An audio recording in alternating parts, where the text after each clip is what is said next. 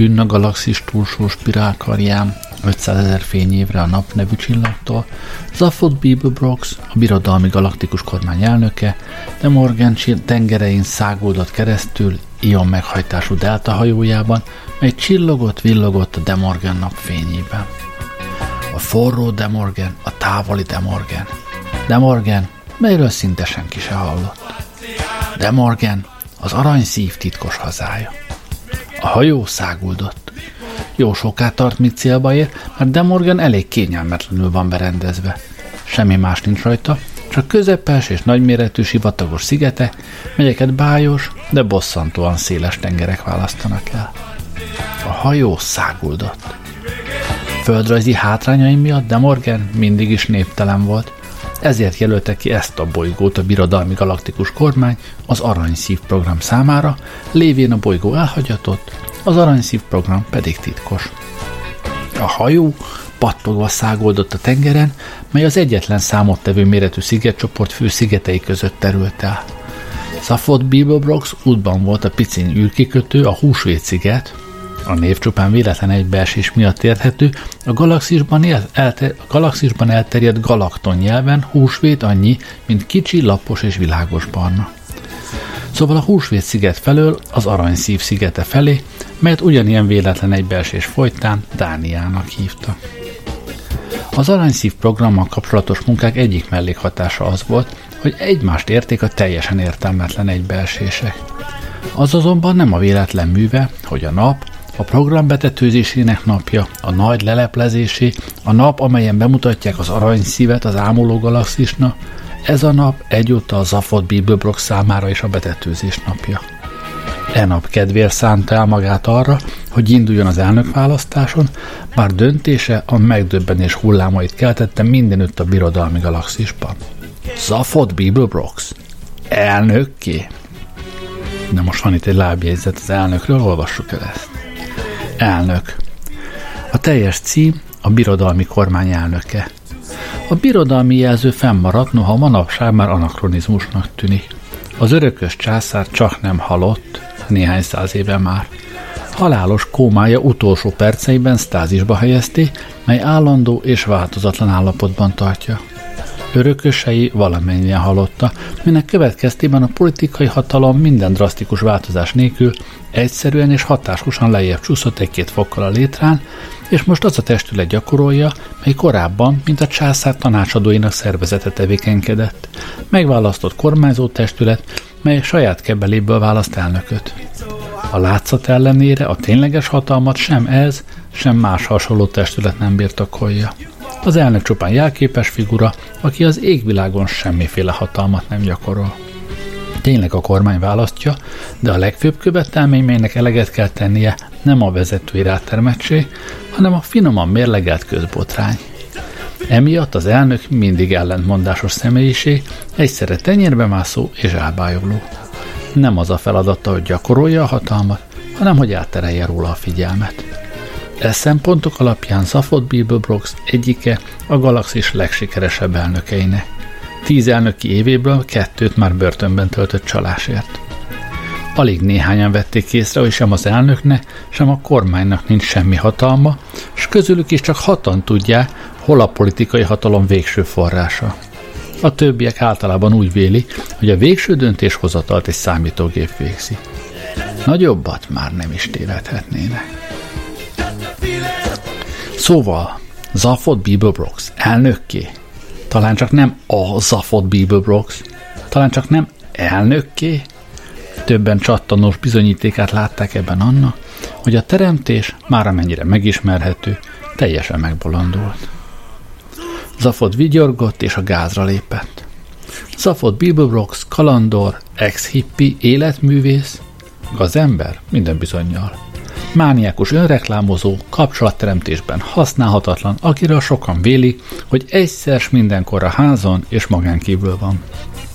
Elnök, pedig senki se bolondult meg, legalábbis nem így.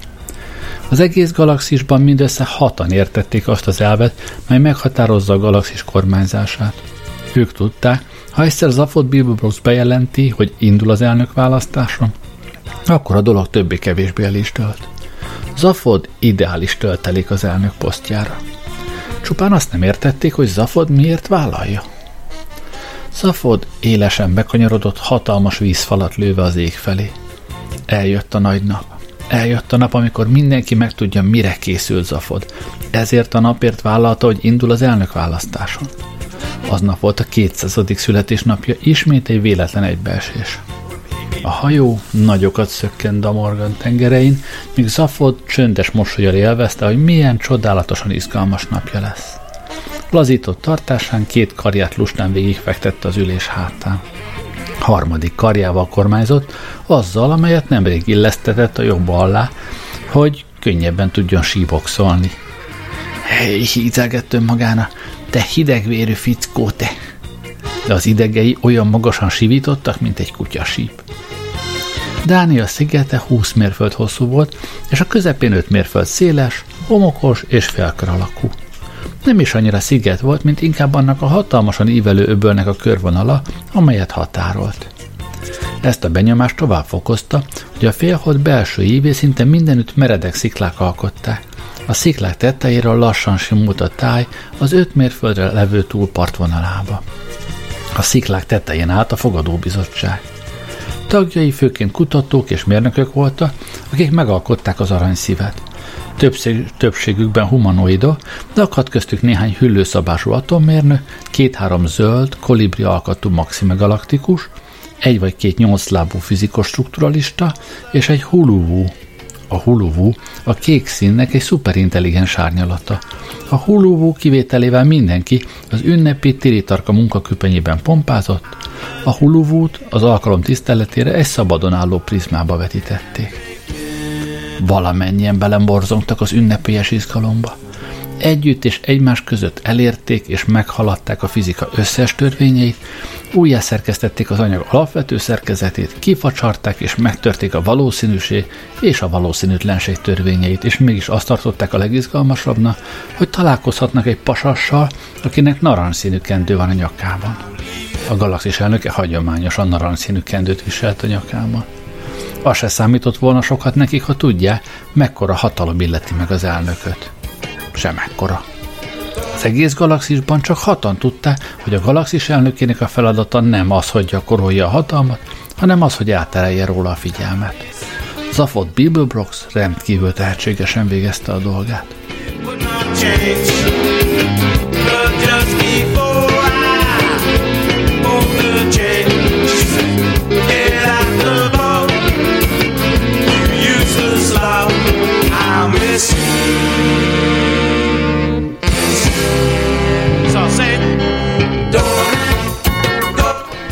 Tömeg a naptól és a hajózási bemutatótól elkápráztatva kapkodott levegő után, amint az elnök hajója a hegyfokot megkerülve az öbölbe siklott. Csillogva, villogva, hatalmas ívi kanyarokban suhant a tengeren át. Tulajdonképpen érintenie se kellett volna a vizet, mivel az ionizált atomok ködös párája fenntartotta, a látvány kedvéért azonban néhány uszonyszerű pengével is felszerelték, amelyeket a vízbe lehetett tereszteni. A pengék sziszegve hasították a tengert, magasra csapott a víz, míg a hajó a part felé száguldott. A mélyárkok bolondul kergetőztek mögötte, majd dús habot vetve összeomlottak. Zafod imádta a hatást, ehhez értett legjobban. Élesen megcsavarta a kormányt, a hajó vadul csúszkával szikla alá fordult, és könnyedén megpihent a hullámok hátán. Másodpercek múlva már a fedélzeten volt, vigyorgott, és integetett a több mint három kvintillió nézőnek. Persze nem volt személyesen jelen mind a három kvintillió, de az elnök minden mozdulatát közvetítette számukra a kis 3D robotkamera, mely alázatosan szállongott a közelben. Az elnök groteszk szereplései mindig borzasztóan népszerűen voltak a, voltak a 3D-n, ezért is találták ki őket. Zafod megint vigyorgott. A három kvintillió és hat néző nem is sejtette, hogy ezúttal kisé groteszkebb lesz a groteszk, mint szerették volna. A robotkamera az elnök két fejek közül a népszerűbbikre fókuszált. Az elnök ismét integetett. A dupla fejtől és a harmadik kartól eltekintve többé-kevésbé humanoid volt. Szőke, kócos haja véletlenszerű irányokba merett, kék szeme megmagyarázhatatlan fényben csillogott, és az arca csak nem teljesen borotválatlan volt.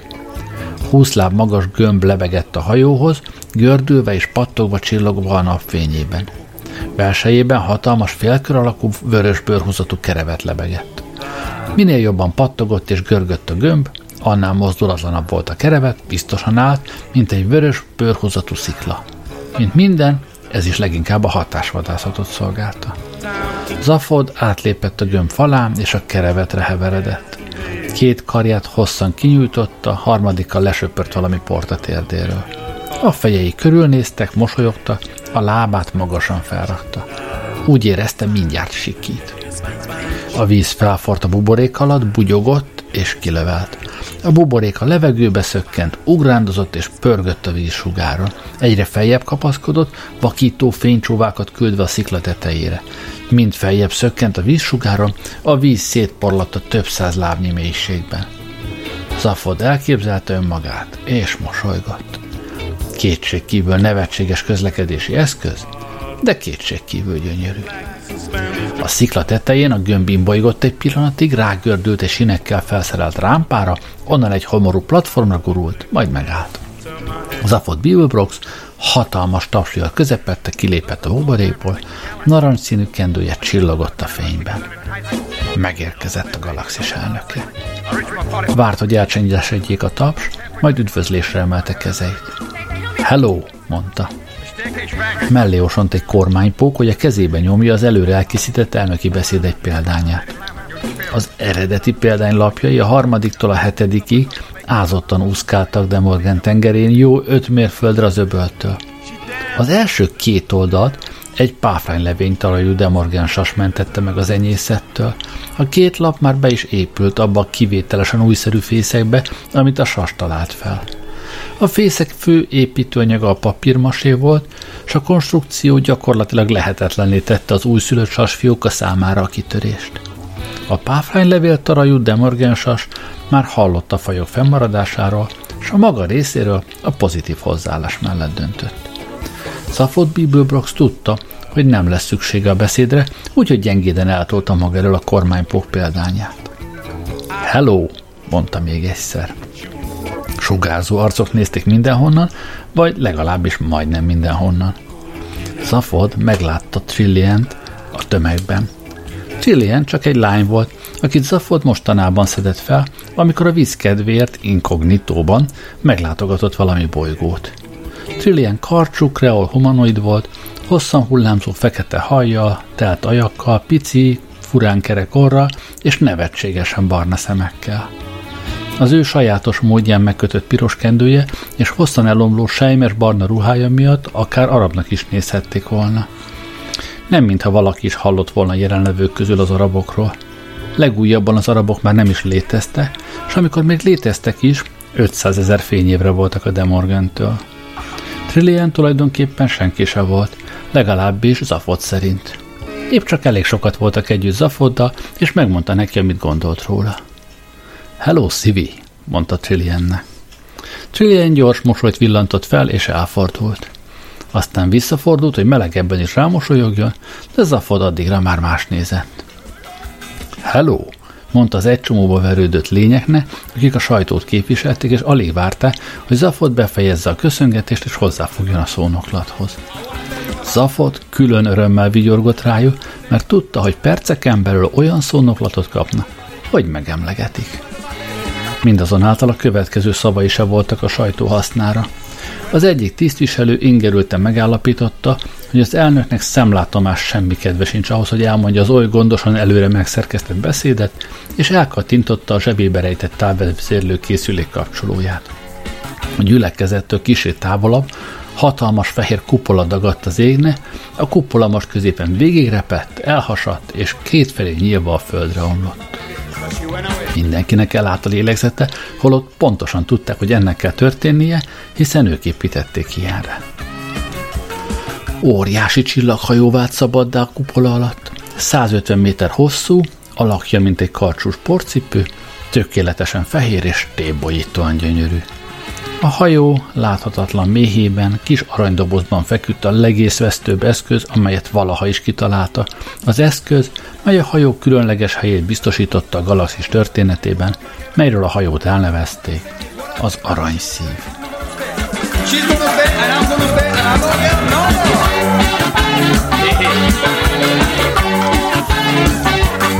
I'm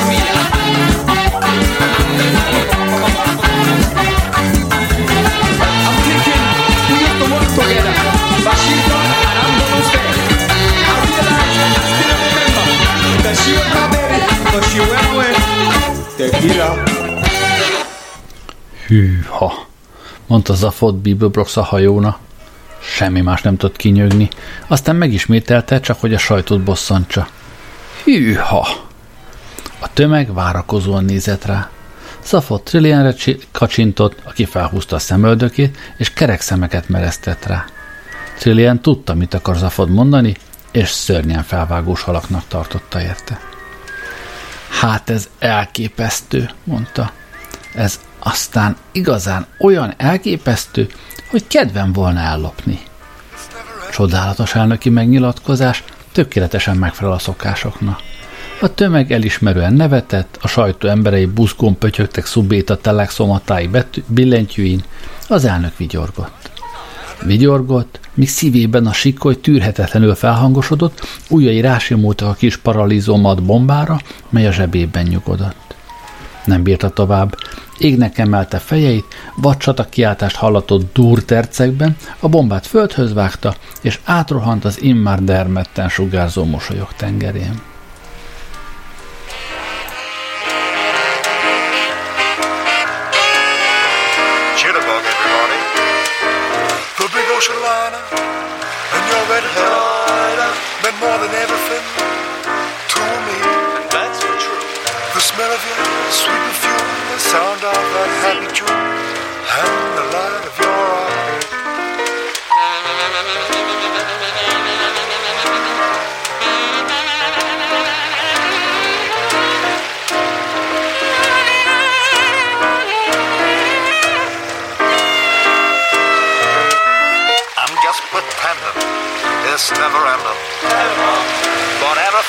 The same old way. The moonlight, the June night, everything was alright. She used to say,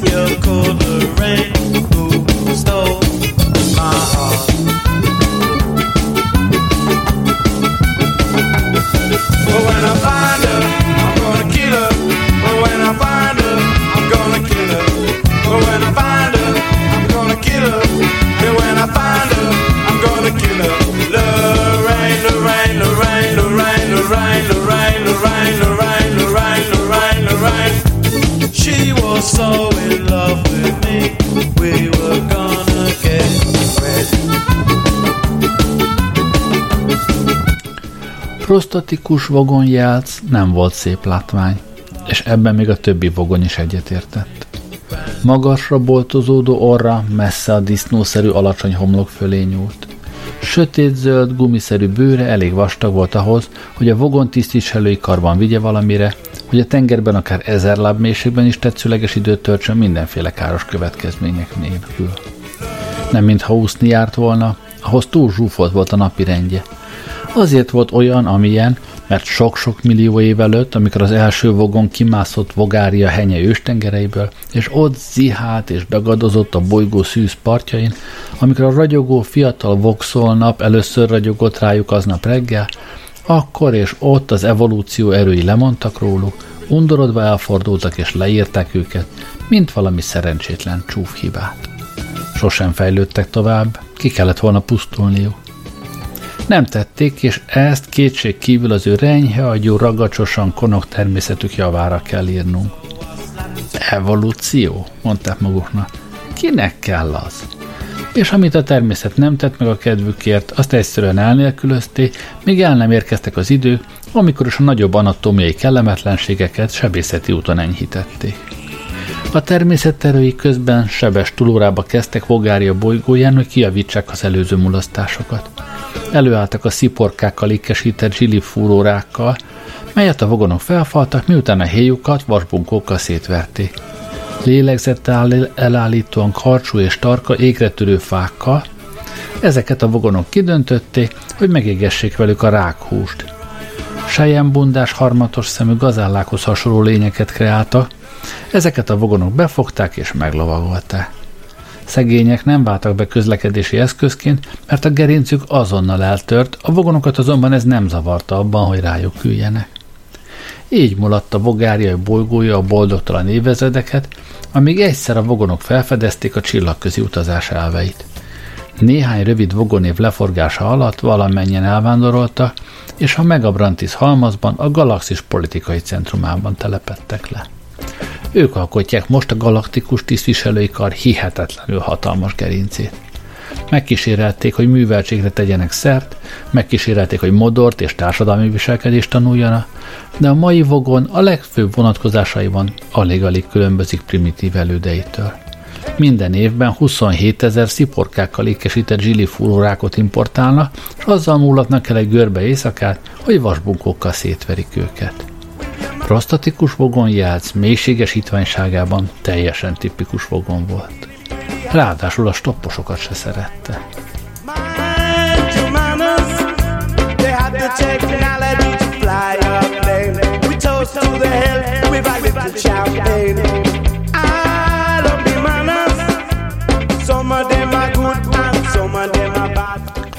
Mélyen len prostatikus vogonjác zászlós hajójának belsejében egy sötét kis kabinban idegesen rezdült egy gyufa lángja.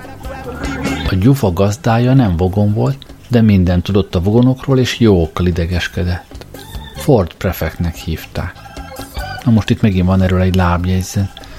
Ford Prefect eredeti neve csupán a Betelgőz egy obskurus nyelvjárásában érthető. A nyelv gyakorlatilag azóta halott, hogy a nagy lezuduló Hrum katasztrófa a Betelgőz 7 összes praxibetel közösségét elsöpörte a 3758. galaxikus sziderikus évben. A bolygó teljes népessége elpusztult a nagy lezúduló Hrum katasztrófa során. Ford apja volt az egyetlen túlélő, életét egy rendkívüli véletlennek köszönhette, amelyről sose tudott számot adni. Az egész históriát mély rejtély jövezi, igazából mindmáig senki se tudta megmondani, hogy mi is az a hrung, és hogy miért pont a Betelgeuse hetet tüntette ki lezúdulásával.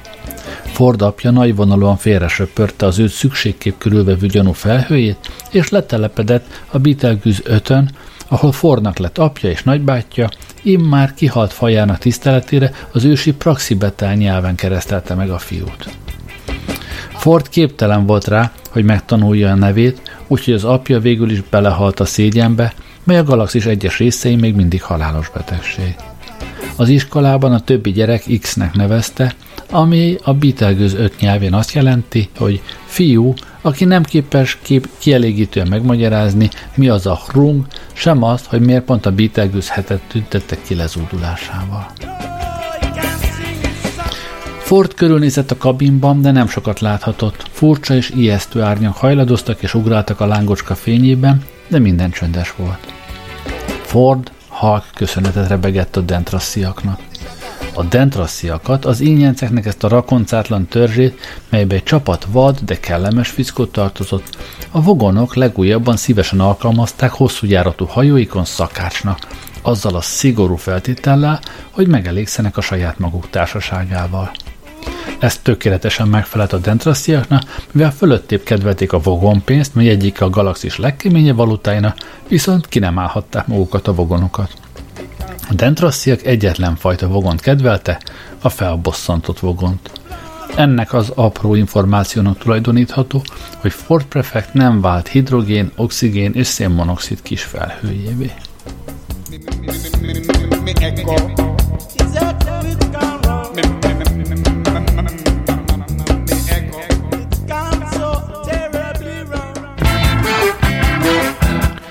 Halk nyögést hallott.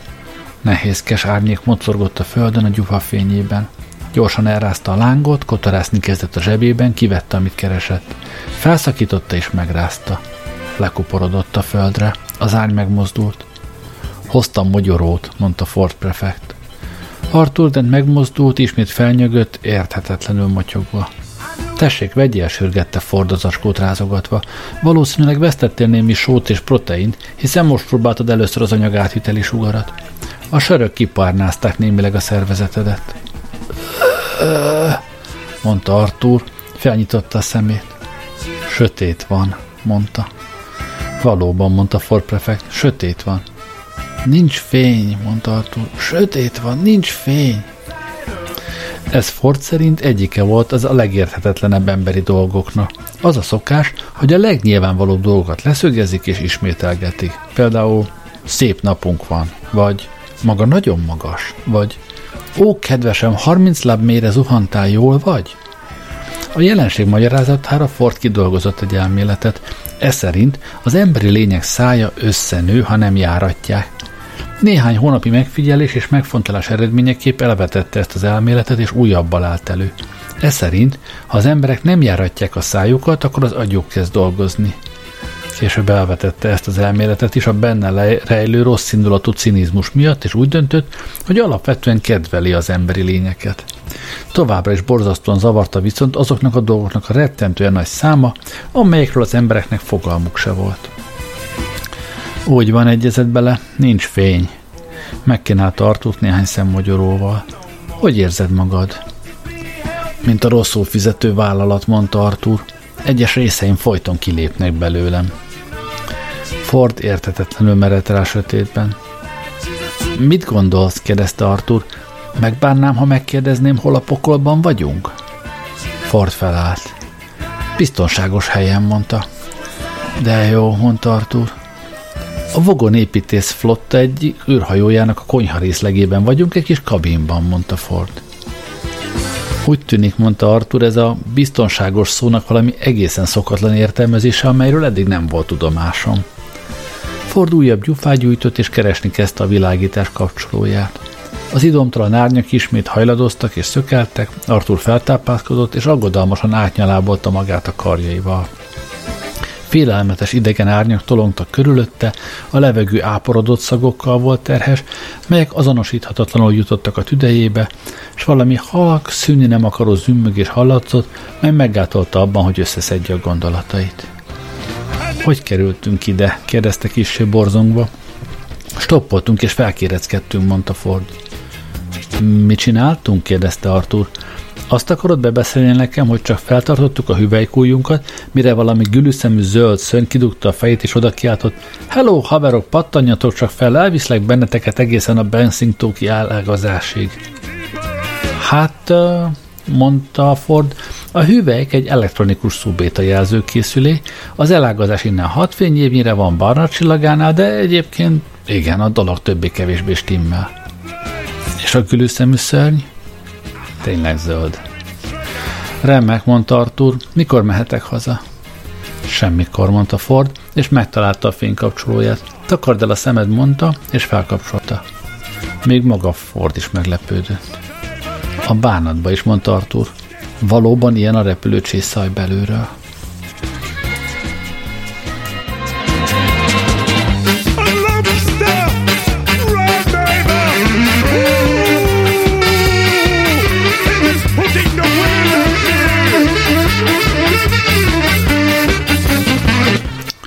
Prostatikus vogon játsz végig vonzolt a visszataszító zöld testét a parancsnoki hídon.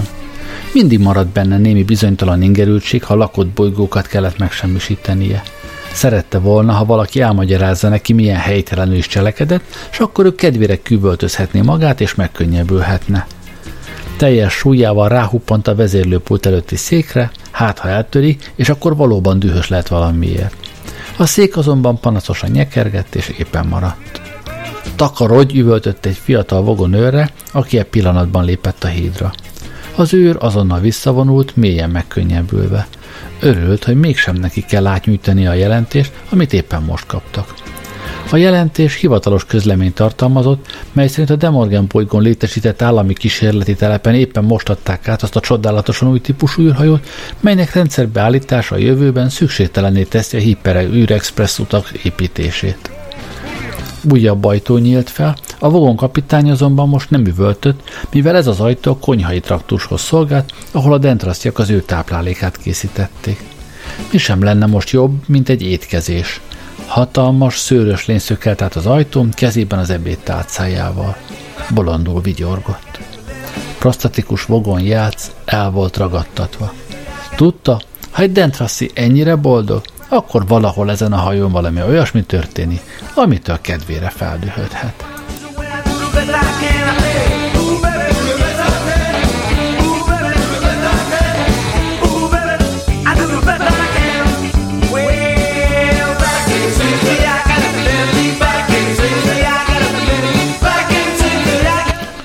Ford és Arthur körülnézte. Na, mit szólsz? kérdezte Ford. Kissé mocskos, nem? Ford szemöldökét ráncolva nézte a szűk kabinban szétszórt maszatos matracokat, mosatlan edén, és az idegen alsó nemű bűzös, azonosíthatatlan darabjait. Ez munkahely, tudod, mondta. A dentrasziak egyik hálófülkéjében vagyunk. Mintha azt mondtad volna, hogy vogonoknak vagy miknek hívják őket. Úgy is van, mondta Vogon. A vogonok, úgy is van, mondta Ford. A vogonok vezetik a hajót, a dentrasziak a szakácsok, ők engedtek fel minket a hajóra. Zavaros, mondta Arthur. Nézd ezt, mondta Ford. Leült az egyik matracra, és kotorászni kezdett a zsákjában. Arthur gyanakodva megpiszkálta a matracot, és maga is leült. Alig-alig volt gyanakodni valója. Az acsargók hagyló bolygójának mocsarában növő matracokat nagyon gondosan megölik és kiszárítják, mielőtt használatba vennék. Legfeljebb egy-egy élet fel közülük olykor. Ford odaadta a könyvet Arthurnak. Mi ez? kérdezte Arthur. Ez a Galaxis útikalauz stopposokna. Egy elektronikus könyv. Bármiről megmond minden szükséges tudnivalót. Ez a feladata. Arthur idegesen forgatta a könyvet a kezében. Tetszik a borítója, mondta. Ne es pánikba. Ez az első segítőkész vagy érthető dolog, amit ma hallok. Megmutatom, hogy működik, mondta Ford. Elragadta a könyvet Arthurtól, aki még mindig úgy fogta, mint egy két hete halott pacsirtát. Kihúzta a borítójából. Ezt a gombot megnyomod, akkor a képernyőn megjelenik a tartalomjegyzék. Amint egy háromszor négy hüvelyk nagyságú képernyő kivilágosodott, karakterek futottak át rajta. Téged a vogonok érdekelnek, tehát beléptetem ezt a nevet így, és még néhány billentyűt lenyomott. Tessék! A képernyőn zölden villogtak a szavak. Vogon építész flották. Ford megnyomta a képernyő alatti nagy piros gombot, és megindult a szavak villogó áradata. Ugyanakkor a könyv hangosan is mondta a cikkei szövegét, nyugodt, csöndes, kimért hangon. Ezt mondta. Vogonépítész flották. Ha stoppot akarsz kapni tőlük, egyet tehetsz, lemondasz róla. A vogonfaj egyike a legellenszenvesebbeknek a galaxisban, nem kifejezetten gonoszak, de modortalanok, bürokratikusak, fontoskodóak és érzéketlenek. Kisújukat sem mozdítanák, hogy megmentsék saját nagymamájukat a trábolygó mohó bogár pattintó fenevagyjától, ha csak nem kapnak írásos utasítást három példányban, aláírva, beküldve, visszaküldve, várakoztatva, elveszítve, megtalálva, nyilvános vizsgálatnak alávetve, ismét elveszítve, végül három hónapra tőzeg alá temetve és gyújtósként hasznosítva. Ha italt akarsz kapni egy vogontól, legegyszerűbb, ha ledugod a torkán az ujjadat. Ha fel akarod bosszantani, vest a nagymamáját a trábolygó mohárbogár pattintó fenevagyja elé. Semmilyen körülmények között se hagyd, hogy egy vogon a jelenlétedben olvassa fel a verseit. Arthur pislogott. Micsoda könyv? És hogy kaptunk mégis stoppot? Éppen ez az. A könyv elavult, mondta Ford, és visszacsúsztott az úti kalausztatokjába. Az új, átdolgozott kiadás számára végzett terepkutatást, és a javasolandó változások egyike az, hogy a vogonok mostanában dentrasztiakkal fűzetnek maguknak, ami elég hasznos kiskaput tár fel számunkra. Fájdalmas kifejezést cikkázott át Artur arcán. Kik azok a dentrassziak? kérdezte. Nagyszerű fickók felelte Ford.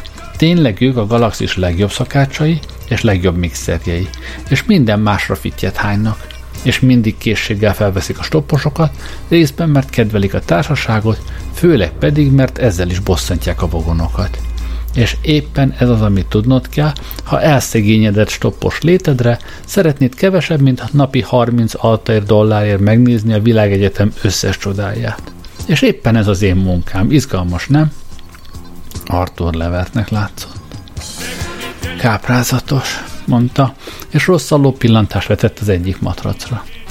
Sajnos megrekedtem a földön, és a tervezetnél több időt kellett ott töltenem, magyarázta Ford. Eredetileg egy hétre jöttem, de 15 évig oda rakadtam.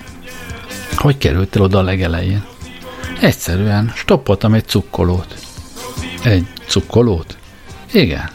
Ö, az mi? A cukkoló? Általában valami gazdag kölök, akinek semmi dolga. A cukkolók bejárják a galaxist, olyan bolygókat keresne, melyek még nem teremtettek csillagközi kapcsolatot, és megzümmögik őket. Megzümmögik őket? Arthurban egyre erősödött az érzés, hogy Ford élvezettel keseríti meg az életét. Igen, mondta Ford, megzümmögik őket. Keresnek valami Isten háta mögötti zugot, ahol alig jár valaki, aztán leszállnak néhány szerencsétlen, még sem sejtő lélek orra előtt, akinek a kutya se hisz majd, fel alá korzóznak előttük ostoba antennákkal a fejükön, és bip-bip hangokat hallatna. Igazán gyermeteg vicc. Ford fej alá tette a kezeit, hátradőlt az egyik matracon, és tenyérbe mászon önelégült arcot vágott. Ford, makaskodott Artur, tudom, hogy hülyén hangzik, de mond, mit keresek én itt? Azt te is tudod, mondta Ford, kimentettelek a földről. És mi történt a földdel? Á, a földet megsemmisítetté. Tán csak nem. Artur föl sem emelte a hangját. De igen, egyszerűen elpárolgott bele az űrbe. Nézd, mondta Artur, fájlalom a dolgot. Ford a homlokát ráncolta, és látszott, hogy Artur kijelentésen töpreng. Igen, mondta, megértem az álláspontodat. Érti az álláspontomat? Artur felháborodottan üvöltött. Érti? Ford felpattant. Nézd a könyvet, hiszekte sürgősen. Mit? Ne es pánikba. Nem estem pánikba. De igen. Jó, hát akkor pánikba estem. Mi más tehetnék? Tarts velem és érezd jól magad. A galaxis remek hely, szükséged lesz erre a halra a füledben. Oh, hogy tetszik ezt mondani? kérdezte Arthur megítélése szerint a lehetőségekhez képest udvariasan. Ford kezében kis üvegedényt tartott, melyben teljesen tisztán látszott a vonagló sárga hal. Arthur pislogott, szerette volna, ha talál valami egyszerűt és felismerhetőt, amiben megkapaszkodhat. Szerette volna, ha nem csupán a dentraszi alsó neműt és az acsargókagylók matracait látja, és egészen biztonságosan érezte volna magát, ha csak egy pirinyó zacskó zappelyhet talál. Ehelyett a betelgőzről származó pasast látta, aki azt ajánlotta, hogy dugjon egy sárga halat a fülébe. Nem érezte biztonságban magát fűrepesztő zaj szakadt hirtelen rájuk, Artur még a forrását se találta. Rémülten kapkodott levegő után az érthetetlen hangok áradatában, mely úgy hangzott, mintha valaki gargalizálni próbálna, miközben támadó farkas falkával viaskodik. St, mondta Ford, figyelj, ez fontos lehet. Fontos? A fedélzeti hírközlő rendszer a Vogon kapitány üzenetét mondja. Azt akarod mondani, hogy ez a Vogon beszéd? Figyelj! De hát nem tudok vogonul. Nem is kell tudnod, elég, ha ezt a halat beteszed a füledbe. Ford villámgyors mozdulattal Arthur fülére csapott. Arthur émelyekbe érezte, hogy a hal belecsúszik a halójárataiba, elszörnyedve kapkodott levegő után, s pár másodpercig a fülében kotorázott, aztán szép lassan elkerekedtek a szemei a megdöbbenéstől. Annak a vizuális élménynek az auditív megfelelőjét érezte, amikor az ember két arc árnképét nézi, és egyszer csak egy fehér gyertyatartót lát. Vagy amikor az ember egy csomó színes pöttyöt néz egy papírlapon, melyek hirtelen hatos számjegyé állnak össze, és ez azt jelenti, hogy jókor összeget kell fizetni az optikusnak az új szemüvegért. Arthur még mindig a vonyító gargalizálást hallotta, ezt jól tudta, ám most mindez teljesen érthető angol szöveggé állt össze. Ez hallatszott.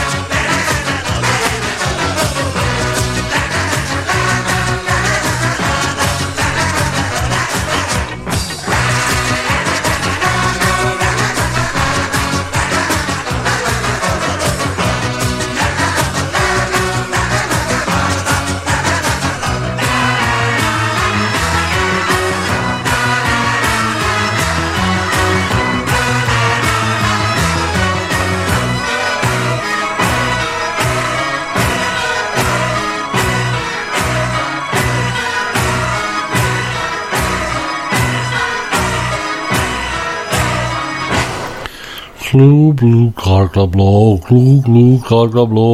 glue, glå, glue, karta, hå, glue, glue, karta, blue, blue, hó, karta, karta, szlár, glue, uff, hogy bárki más jól érezze magát.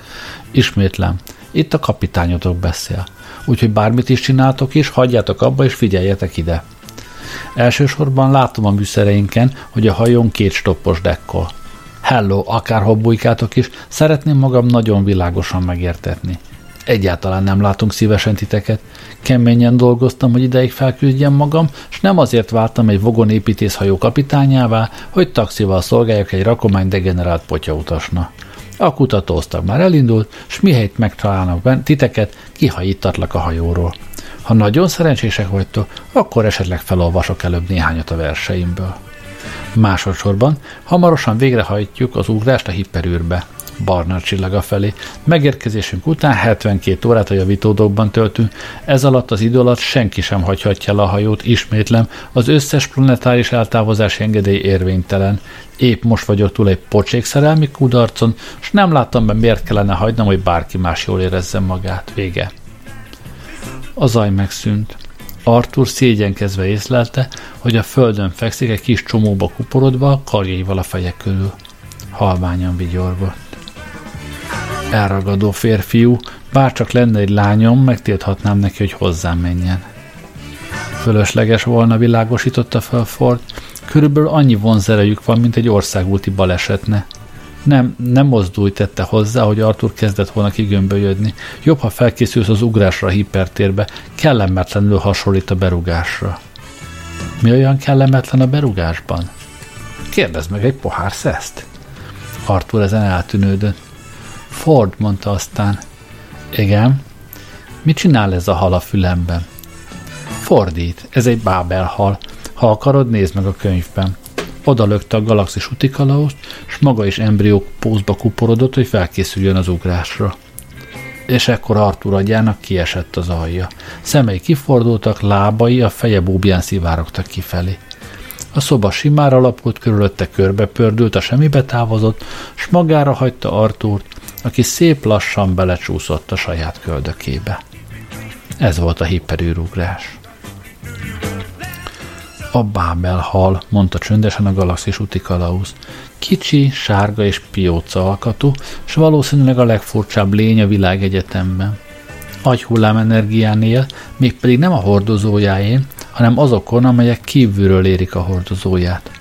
A beérkező agyhullám energiák összes tudatalatti mentális frekvenciáját abszorbálja és testébe építi, majd excrementumként a hordozója agyába üríti azt a telepatikus mátrixot, amely a tudatos mentális frekvenciák és a hordozóelme beszédközpontja idegi jelzésének kombinálásából adódik.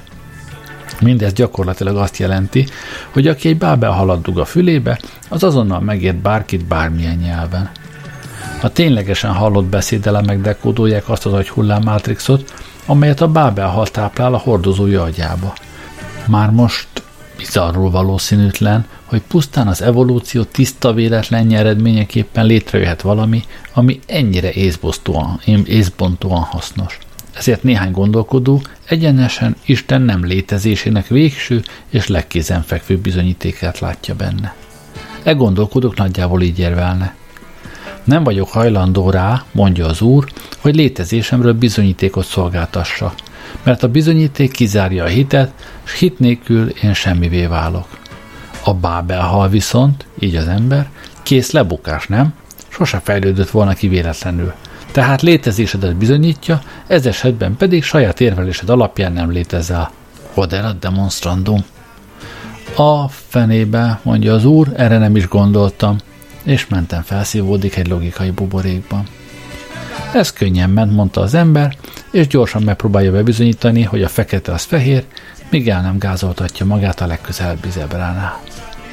Legtöbben a mérvadó teológusok közül úgy vélik, hogy ez az érvelés annyit se számít, mint egy pár dingó kutyavese. Ez azonban nem gátolta meg Ollon Kollufidot abban, hogy szép kis vagyont keressen, amikor ezt a vitát választotta, ez majd végre betesz az Úrnak című sikerkönyve fő témájául. Mindez nem akadályozta meg, hogy a szegény bábelhal hatásosan lerombolja a különféle fajok és kultúrák közötti összes kommunikációs akadályt, és így több és véresebb háború okozójává váljé, mint bárki vagy bármi a történelem folyamán. Arthur halkan felnyögött. Elszörnyedt a felfedezéstől, hogy a hiperűrön át megtett ugrás nem ölte meg. Hat fényév választott el attól a helytől, ahol nemrég még a föld létezett a föld. Émeítő emlékképek suhantak át háború elméjén. Képzelő ereje nem bírt megbirkózni az egész föld elveszítésének gondolatával. Próbálta noszogatni az érzéseit.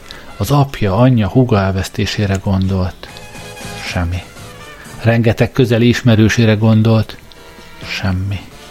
Arra a vadidegen fickóra gondolt, aki mögött sorban állt két napja a szupermarketben, hirtelen ütést érzett. Oda a szupermarket. Minden oda van, ne azon oszlopa oda van, oda lett ne azon oszlopa, és még csak föl sem hördül senki, mert mindenki oda lett, aki fölhördülhetne. Mostantól fogva ne azon oszlopa csak az ő elméjében létezik. Anglia csupán az ő elméjében létezik, ide zárva ebbe a nyírkosan bűzlő acéllal bőlelt űrhajóba, érezte, hogy rátör a klaustrofóbia. Oda lett Anglia, ezt valahogy megértette, valahogy sikerült felfognia. Újra próbálta. Amerika gondolt, oda lett, hiába. Megint szerényebben próbálkozott. New York oda lett, semmi. Eddig se hitte létezésében igazán. A dollár gondolta, egyszer mindenkora lezuhant, enyhe borzongás. Elsöpörték a bogár filmeket, mondta magában, és ezt jócskán elbevágta. McDonald's gondolta, nincs több hamburger, se hotdog. Elájult. Arra tért magához egy másodperccel később, hogy az anyjáért zokog. Felpattant. Ford! Ford felnézett a sarokból, ahol csöndesen dudorászva üldögélt. Az űrutazásnak azt a részét, amelyet az űrön keresztül utazással kellett tölteni, meglehetősen fárasztónak tartotta. Mi van? kérdezte. Ha ennek a könyvnek az utazója vagy és a földön jártál, akkor nyilván gyűjtöttél róla anyagot. Hát igen, valamelyes sikerült bővítenem az eredeti szócikken. Hadd lássam, mit ír ez a kiadás, látnom kell. Jó, tessé. Ford ismét odalökte a könyvet. Arthur megmarkolta a könyvet, és megpróbált uralkodni kezerezketésén, betáplálta a megfelelő oldaladatait, a képernyő villogva örvény lett, majd nyomtatott szövegi alakult. Arthur mered szemmel nézte. Nincs is ilyen szócikk, kiabálta. Ford belenézett a könyvbe Arthur válla fölött. Dehogy nincs, mondta. Ott lenn, nézd csak a képernyő alján, mindjárt az Excentrial Gallumbit, az Erotikon 6 háromkeblű fekete örömlánya után. Arthur pillantása követte Ford ujját, egy darabig fel se fogta, mit lát, aztán kitört. Micsoda? Ártalmatlan? Ez minden a földről? Ártalmatlan? Egyetlen szó? Ford vállat vont. 100 milliárd csillag kering a galaxisban, s a könyv mikroprocesszorai véges kapacitások mondta, és persze senki se tudott sokat a Földről. Az ég szerelmére remélem legalább te finomítottál egy kicsit ezen. Na igen, összehoztam egy új szócikket, és tovább, to- továbbítottam a szerkesztőne. Itt-ott meg kellett nyírbálni egy kicsit, de azért érezhető a fejlődés. Miért most mit ír, kérdezte Artur. Jobbára ártalmatlan, vallotta be Ford zavartan köhétselve. Jobbára ártalmatlan? üvöltött Artur. Mi ez a zaj, sziszegte Ford. Én üvöltök, üvöltötte Artur. Ne, csönd, mondta Ford. Attól tartok, baj van. Még ő tart attól, hogy baj van. Az ajtón túlról menetelő léptek hallatszotta. A dentrassziak, suttogta Artur. Nem, ezek vasalcsizmát viselne. Élesen csörgő zörej hallatszott az ajtó felől. Hát akkor kit kezek? kérdezte Artur. Ha szerencsénk van, mondta Ford, akkor csak a bogonosztag jött, hogy a világűrbe hajítson minket. És ha nincs, ha nincs szerencsénk, mondta Ford komoran, akkor a kapitány komolyan gondolta, hogy először felolvas nekünk a verseiből.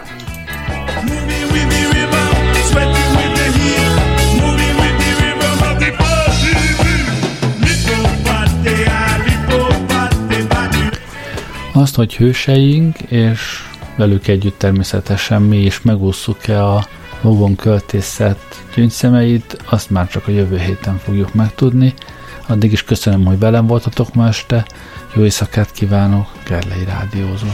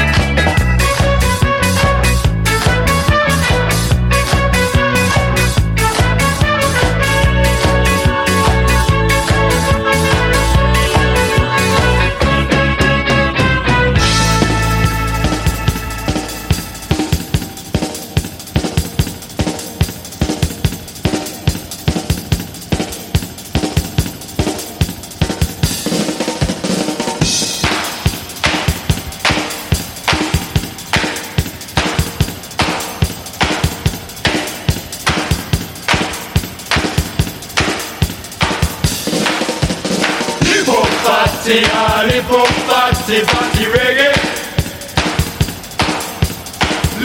Party, party, party reggae. Lip up, party, allez pop party, party reggae. Lip up, party, allez pop party, party reggae. Lip up, party, allez pop party, party reggae hop party, all hip party, party reggae. Hip hop party, all hip party, party reggae. Hip hop party, all hip party, party reggae. Hip hop party, all hip party, party.